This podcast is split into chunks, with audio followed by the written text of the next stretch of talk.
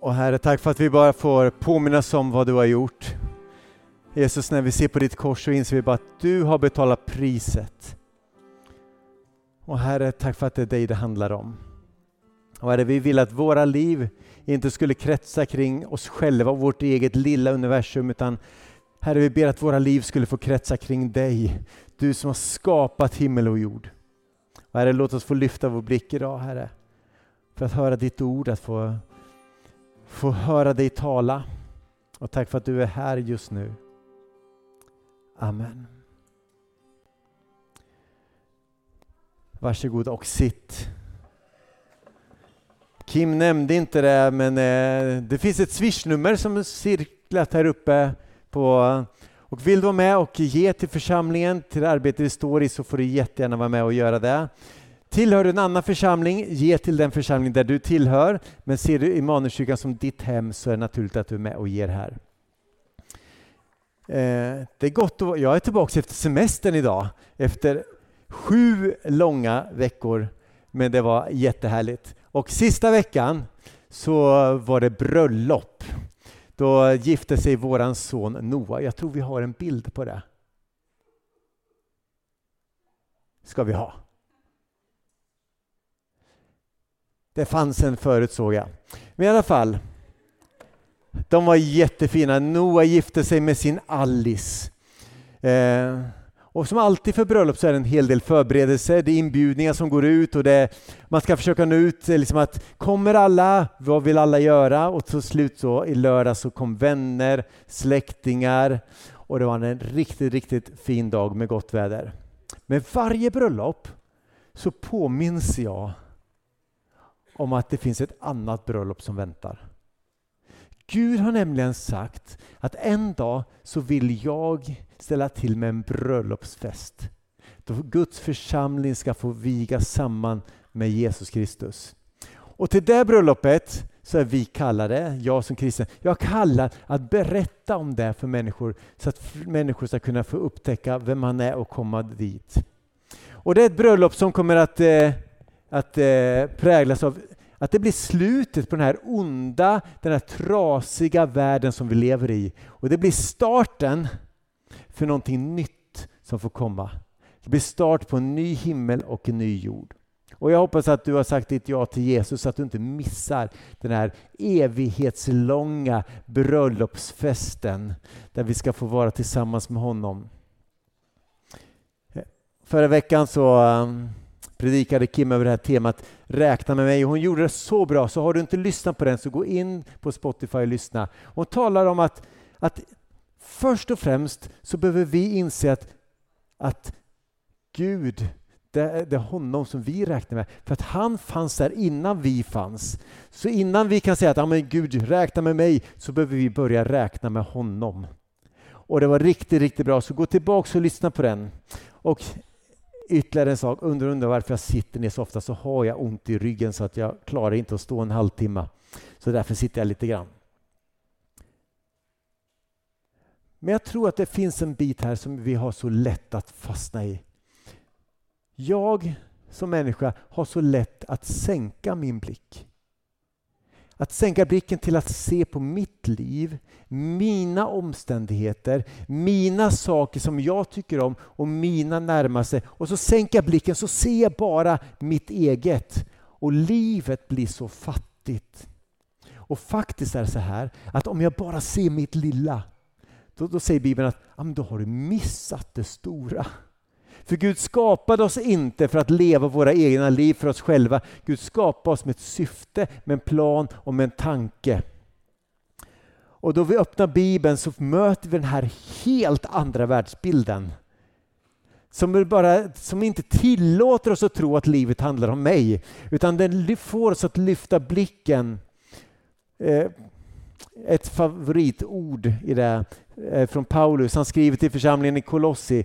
Och han skriver här den här galna tanken som det är svårt att liksom riktigt få grepp om. Man säger så här i Kolosserbrevet kapitel ett att han, det vill säga Jesus, han är den osynlige Gudens avbild. Alltså Gud som finns har nu helt plötsligt inte längre valt att vara osynlig, utan han har valt någonting annat. Han är den osynlige Gudens avbild. Den förstfödda i hela skapelsen, det vill säga Jesus fanns med från skapelsens början. Ty i honom, alltså i Jesus, skapades allt i himlen och på jorden. Synligt och osynligt, troner, troner och herravälden, härskar och makter. Och så står det så här: allt är skapat genom honom och till honom. Och när vi börjar räkna med Gud är det där vi inser: Gud, det handlar ju om dig. Det handlar inte om mig. Det handlar om att du har skapat någonting, du har en plan. Allt är skapat till dig och genom dig. Och det är först när vi inser det som våra liv kan falla på rätt plats. Och när jag förstår att jag kan räkna med Gud, så blir det naturlig konsekvens att jag tänker: okej okay, Gud, om jag kan räkna med dig, om du har en plan, om du har en tanke, om du har skapat allt för dina syften, då vill jag att du kan räkna med mig också. Då vill jag finnas till ditt förfogande. Jag vet att eh, hur många känner till att Kim brukar måla? En del av er, hon målar ganska mycket. Och eh, jag har faktiskt också målat några tavlor. Inte lika fina, men jag har gjort det. På den här tavlan som vi ska se på sen, här finns det Imanerskyrkans framtidsbild. Här finns det hur Imanerskyrkan kommer se ut om ett antal år. Och då menar jag inte byggnaden. Då menar jag hur vi som församling kommer att vara om några år. Och det, vi ska avtäcka den i slutet så du ska få se den. Därför att det finns så här att Gud har en tanke med sin församling. Det är inte bara så att jag får se vad det blir då. Utan Gud har en tanke som vill, han vill förmedla. Och han vill att vi frågar honom: Gud, vad är din tanke? Så du ska få se tavlan i slutet. Därför att det finns någonting som vi inser att Gud har, att han har en tanke, att han har en plan, att allt är skapat till honom, genom honom. Och någonstans så blir då i vårt möte med det att det blir naturligt att vi säger att okej okay, Gud, du kan räkna med mig också. Och det är fascinerande när man läser Bibeln och om ett gäng olika personer här i, så ser vi att gång på gång så finns det människor som upptäckte att jag kan faktiskt räkna med Gud. Han finns, han är på riktigt. Och som en konsekvens så säger man: okej Gud, om du finns, om du har en plan, om du har en tanke, då kan du räkna med mig också. Jag ställer mig till ditt förfogande. Och det är gång på gång på gång som vi kan, och en stor del av Bibeln handlar faktiskt om människornas berättelse, hur de inser vem Gud är och utifrån det säger: Gud, hur vill du använda mig då? Och det är så fantastiskt att läsa om det. Men det finns ibland eh, olika reaktioner vi har som människor på det här att vi inser vem Gud är. Och på sin del blir det lite kaos i skallen. Jag vet det, jag har varit pastor i snart trettio år och jag har mött olika typer av människor. Och jag ska säga att det finns tre kategorier av människor. Eh, och jag tror att du kan känna igen dig i någon av dem, eller kanske i alla tre. Eller så känner du någon som är i någon av dem. Det finns nämligen de som tänker så här när det gäller att, räkna, att Gud kan räkna med mig. Det är att självklart kan Gud räkna med mig. Han skulle inte klara sig utan mig. Alltså, man tror inte att Gud kan klara sig utan dem. Jag vet inte om du har träffat någon som, som egentligen tror att man kommer och man säger att ja, vet du, nu har jag kommit hit. Nu har alla era problem löst sig i den här församlingen. För jag har kommit hit. Och sen går det ett par veckor och sen så får de inte riktigt den här: wow, du är ju svaret. Du är Guds svar på allt i världen. Ja, de fattade inte riktigt vem jag är. Är någon som känner någon sån? Ett knäpptyst. Kanske sitter bredvid dig, jag vet inte. Ja, men det blir så att en del tror att det handlar fortfarande om dem. Deras lilla värld är fortfarande deras lilla värld och de står fortfarande i centrum för sin lilla värld och tror att bara, det, bara de fattar vem jag är då. Och om Gud verkligen skulle få upp ögonen för vem jag är, wow, vad Gud skulle kunna göra mycket i den här världen då. Petrus var en sån. Han, eh, han trodde ganska mycket om sig själv. Och när man läser om Petrus så ser man att att han hade ganska gott självförtroende. Och det här tycker jag får liksom, det får klimax när, när Jesus tar med sig tre av sina lärjungar, bland annat Petrus, upp på ett berg. Och på det här berget så står att Jesus förvandlas inför deras ögon. Och sen så står Jesus där och så kommer Mose. Och så kommer Elia och står, alltså några av trons giganter liksom i Bibeln. Då står Jesus, Mose och Elia. Alltså, jag hade blivit knäpptyst. Men Petrus, han räcker upp handen och säger: ursäkta mig, men det är rätt bra att jag är här. För jag kan bygga, jag kan bygga kojor åt er så ni kan vara här. Och pang säger det. Och så börjar Gud tala. Och Gud säger att det här är min älskade son, min utvalda. Lyssna på honom. Lyssna inte på Petrus nu. Lyssna på honom. Och allt är över.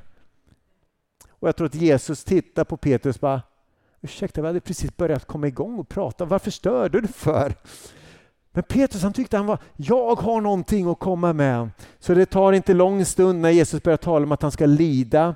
Att han, ska, han säger att alla ni kommer svika mig och lämna mig ensam. Vad säger Petrus då, tror ni? Inte jag. Alla andra kanske kan svika. Men jag, jag kommer till och med dö för dig, Jesus. Och sen krävdes inte mer än en liten flicka på borggården som frågar: visst är du en av dem som följde Jesus för att han skulle förneka Jesus? Och där, när Petrus insåg efter att han förnekat Jesus tre gånger, så flyr han och så gömmer han sig. Och så står det att, att Jesus, han, att han gick förbi, han vände blicken mot Petrus och tuppen gal och Petrus grät bittert. För han insåg att jag är nog inte den där kategori ett. Gud klarar sig nog rätt bra utan mig ändå. Så Petrus hamnar i kategori två. Det vill säga de som inte längre räknar med sig själva. Om de första tror att Gud klarar sig inte utan mig, så är andra kategorin att Gud har ingen nytta av mig. Vad kan Gud ha för nytta av mig? Och det kan vara omständigheter, det kan vara händelser i livet. Kanske har man en låg självbild som har fått liksom, att man inte längre tror på sig själv. Gideon i Gamla testamentet i Domarboken är ett exempel på en sån person. Som när, när en ängel kom till Gideon och säger att Gud behöver dig, Gud har kallat dig, du är en tapper stridsman. Då säger han: ursäkta, vem har du, du har kommit fel.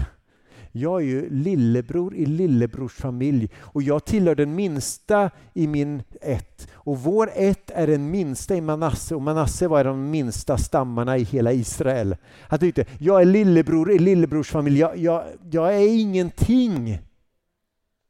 Och han säger emot Gud. Vi har Mose som säger emot Gud gång på gång på gång. Så att jag kan inte, jag har inget, jag har inget. Och för Petrus var det det här totala misslyckandet som fick honom dit. Där han tänkte att nej, jag, jag lovade dyrt och heligt, jag kunde inte hålla. Så han går tillbaka till sitt gamla liv. I Petrus egna ögon så är han ut ur leken. Han tänker att det går inte. Jag har ingenting. Gud kan inte räkna med mig, för jag sviker bara. Jag klarar inte det här.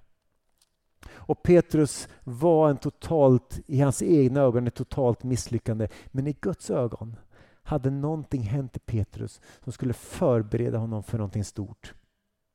För i en underbar försoningsprocess på stranden av Galileiska sjön så möter Jesus Petrus.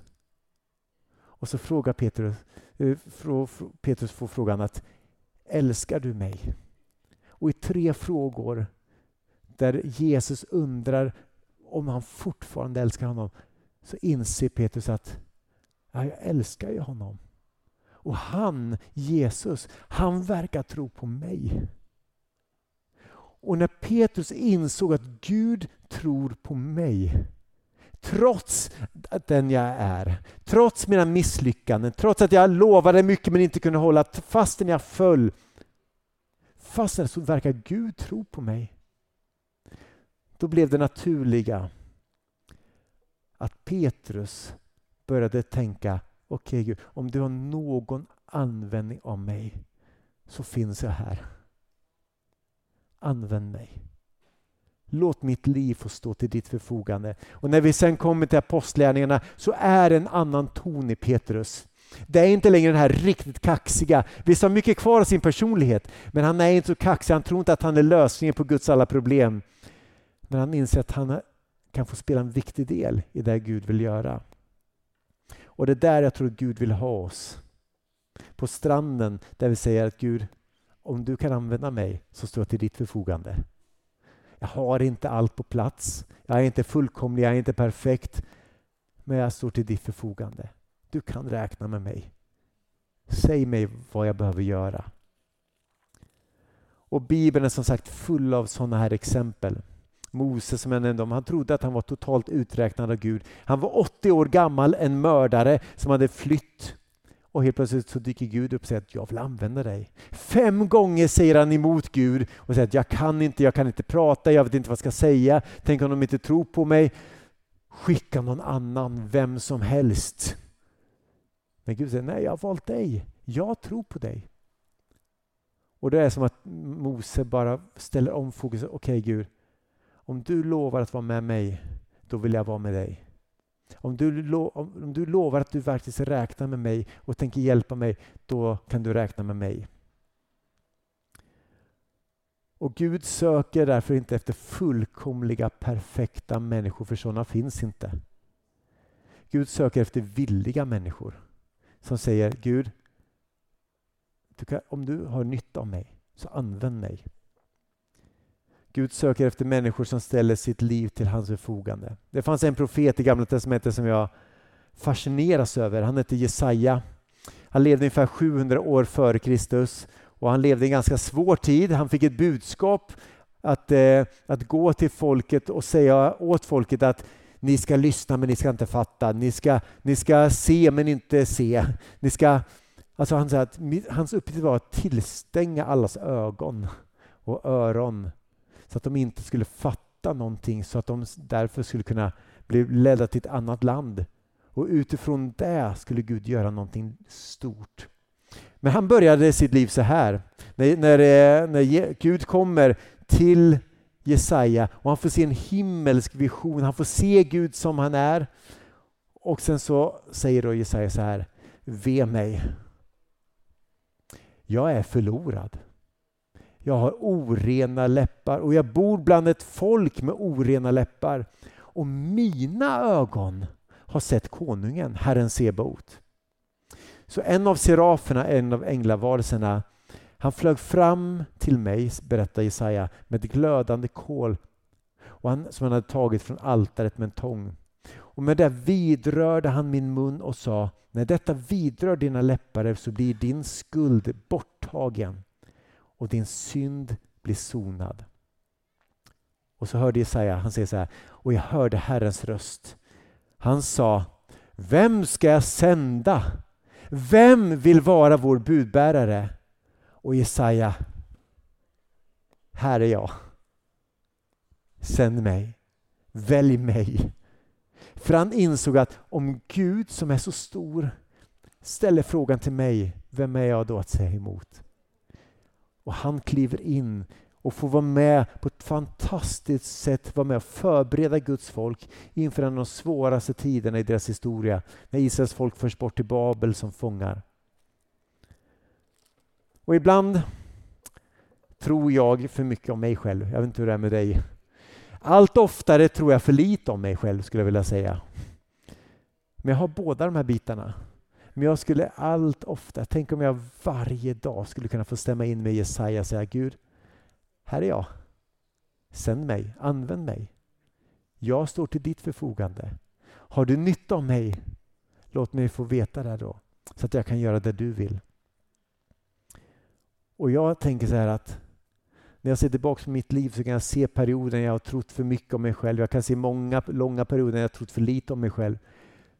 Men jag ser också gång på gång tillfällen när jag har faktiskt sagt, Gud, här är jag. Använd det du vill av mig. Jag står till ditt förfogande. Och jag har fått vara med och se fantastiska saker när Gud gripit in och förvandlat människor. sjuka som blivit friska, människor som har varit långt borta från Gud säger att den där guden som du presenterar vill jag tro på. Och det är inte för att jag är Guds svar på Guds problem. Det är inte för att jag inte är någon, utan jag är någon i Guds ögon. Och det är du också. Om du säger till honom, Gud, kan du använda mig, så är jag här. Använd mig. Vare sig det gäller att vara med på Alfa eller teknikteamet eller att gå ner med barnen och få vara med och ge Guds ord till barnen som är en jätteviktig uppgift, eller koka kaffe eller vad det än är, så är det viktiga bitar som kan vara med och bidra till någonting. Men vi är inte bara en församling på söndag förmiddag. Så det vi gör tillsammans, det är inte bara det som sker här. Vi säger däremot så här att vi vill inte, och det här tyckte jag är så bra, vi kom på det för, för ett år sedan på församlingsdagen, vi, så här, vi vill inte vara en församling där vi i veckan talar om vad Gud gjorde på söndagen. Vi vill vara en församling där vi på söndagen får tala om vad Gud har gjort i veckan. För det är det som någonstans församlingar, församling är inget annat än du och jag.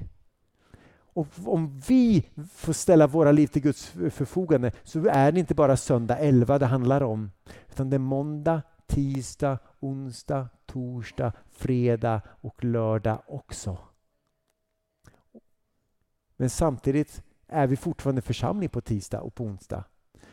För jag som ett Guds barn tillhör Guds församling, vare sig jag är här i kyrkan eller om jag är hemma. Ska vi titta på tavlan? Är ni nyfikna? Imanerskyrkans framtid.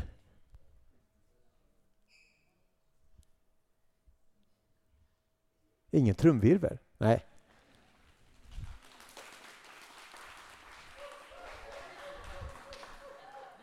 Ja, man kan ju säga att det ser ljust ut i alla fall. Men faktum är att det finns ingen automatik i att det kommer, om Gud vill någonting så blir det så. Därför att Gud har valt att använda sig av oss. Gud har valt att ställa, vill du vara med? Vill du vara med? Vill du vara med? Vill du vara med? Därför att varje gång i hela historien som Gud har valt att göra någonting har han alltid fäst blicken på människor och säger, kan jag använda dig? Kan jag räkna med dig?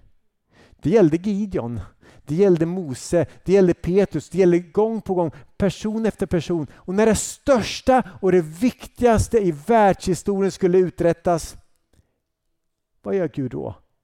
Jo, då blir han själv en människa. Och människan Jesus Kristus säger att Gud, du kan räkna med mig. Därför vet vi inte hur Imanerskyrkans framtid kommer se ut.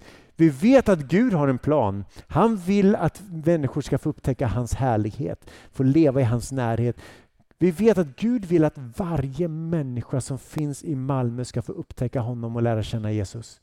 Vi vet att Gud vill att hungriga ska mättas. Vi vet att Gud vill att sjuka ska bli friska, att de som är bundna ska bli fria och att de som saknar hopp ska få hopp. Vi vet det. Och så frågar han då, Fredrik, vill du gå med hopp? Kim, vill du gå med befrielse och helande? Vill du, Kristina, vara med? Och så frågar han oss, för att det vi, när vi tillsammans säger, Gud, du kan räkna med mig, jag vill vara med. Det är då Guds bild som han har tänkt kan få bli en verklighet. Och det fina med allting är att Gud har redan satt de första penselsträcken på den här tavlan som är församlingen. När Gud sände sin son och när Jesus stod på korset, så drog han de första sträcken på församlingens tavelduk. Och vi får vara med och fylla på med ett penselsträck, med en del i det som Gud har tänkt. Så hur det blir, vi kan inte sätta oss med armarna i kors och säga att ja, vi får väl se hur det blir. Vi behöver vara en församling där vi var och säger, Gud, du kan räkna med mig. Och är du här som ännu inte har lärt känna Jesus, så ställer han den frågan till dig också. vet att jag tror på dig. Jag räknar med dig. Kan jag räkna med dig? Därför att varje människa som finns är inbjuden till den här bröllopsfesten. Varje människa som finns har fått en inbjudan att få komma till hans bröllop en dag. Och som församling så är det kanske vår viktigaste uppgift att gå ut med den inbjudan till fler och fler. Så att fler människor får upptäcka vem han är. Och får bli en del av det som Gud vill måla i den här världen. Och om du tycker att församlingen känns liten, trång, full av fel och brister, så har du, har du rätt. Men låt mig bara berätta då hur Gud ser på sin församling. Därför att Paulus, han, eh, han skriver ner någonting i ett av sina brev i Efes, Efeserbrevet. Och i det här brevet så avslöjar han Guds tanke. Han säger då så här, och lyssna nu vilken kategori som Paulus är i. Han säger att jag, den allra obetydligaste av alla heliga, alltså att han insåg att han inte var svaret, har fått denna nåd. Att ge hedningarna budskapet om den outgrundliga rikedom som finns i Kristus. Och han säger att min uppgift är att upplysa alla om planen med en hemlighet som från världens början varit dold hos Gud. Alltså det har funnits en hemlighet hos Gud från världens början. Från starten, innan Gud skapade allting, så fanns en hemlighet hos Gud som fanns dold hos honom. Och så säger han så här. Eh, Gud som har skapat allt. Nu, säger Paulus, nu skulle härskarna och makterna i himlarymderna genom kyrkan eller genom församlingen, genom sin eklesia, genom sin församling skulle få kunskap om Guds vishet i hela dess mångfald. Detta var den avsikt med världen som han förverkligade i och med Kristus Jesus vår Herre. Så när vi läste i början att allt är skapat genom honom och till honom, så är det för syftet att han genom sin församling ska kunna visa den här världen all den godhet och vishet som finns hos Gud. Och helt plötsligt blir ja men Gud, du har nog misslyckats, för församlingen är inte så bra så att den lyckas med allt det där. Nej, men Gud har inte valt någon annan väg än den. Så församlingen är Guds svar på världens frågor. Gud har valt församlingen att vara en röst, att vara de människor som säger här är jag, som får vara en del av den, att måla den här bilden av Gud så att världen ska förstå vem han är. Och jag inser att jag många gånger som pastor ibland tänker att ibland har jag tänkt att ja, men församlingen, vi, vi minsann, vi kan minsann, och så tror jag för mycket om oss. Men allt för ofta tror jag för lite om oss. Men Gud tror på sin församling. Han tror på Imanerskyrkan. Och när vi då inser det och säger Gud, om du tror på oss, då kan du räkna med mig. Och jag tror att det är där Gud vill ha oss. Där vi räknar med Gud och där han får räkna med oss. Och har du sagt ditt ja till honom, så kan du få vara med i hans församling. Få vara en del utav det här fina som Gud håller på att forma, så att världen ska fatta vem han är. Gud skulle kunna använda individer, kalla en där, en där, men han har valt att använda sin församling att föra ett folk samman. Det har han alltid gjort, det kommer han alltid att göra.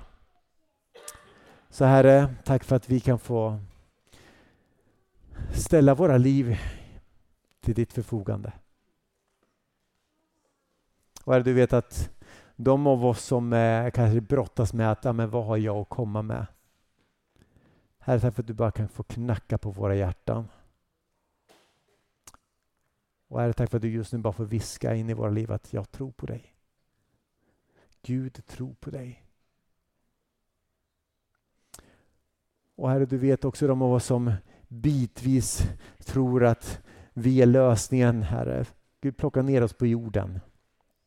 Och Herre, hjälp oss. Ge oss ödmjukhet nog att kunna säga att Gud, om du tror på din församling, då vill jag också göra det.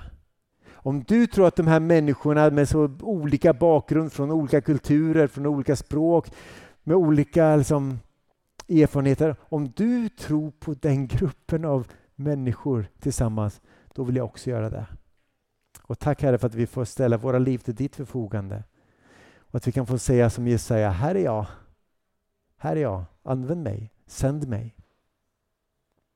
Och jag tackar för att du kan göra så mycket genom en människa som hängivet överlåter sig till dig. Och Herre, du kan göra långt mycket mer genom en församling som säger att här är vi. Du kan räkna med oss. Och tack för att du vill föra oss dit. Jag vill också bara speciellt be för de som är här inne som kanske ännu inte känner dig. Som har, eh, kanske precis som Kristina, liksom har anat att det finns någonting där, men att som nu har börjat liksom att ana att ja, det, är nog, det är nog Jesus, det är, det är Gud det handlar om. Och jag ber att du skulle få komma och visa dig själv. Låt din kärlek få fylla den personen just nu. Och Herre, tack för att du också ser oss som, som har varit med i din församling en längre tid. Herre, hjälp oss att stå till ditt förfogande. Där vi inte jagar position eller, eller liksom tror att ja, men bara jag får synas eller om jag bara får det, eller om jag bara får det. Utan vi bara säger Gud, använd mig där du vill ha mig. Bara så bland barnen eller teknik eller i alfa, i samtalsforum, i, i smågrupp eller vart den är.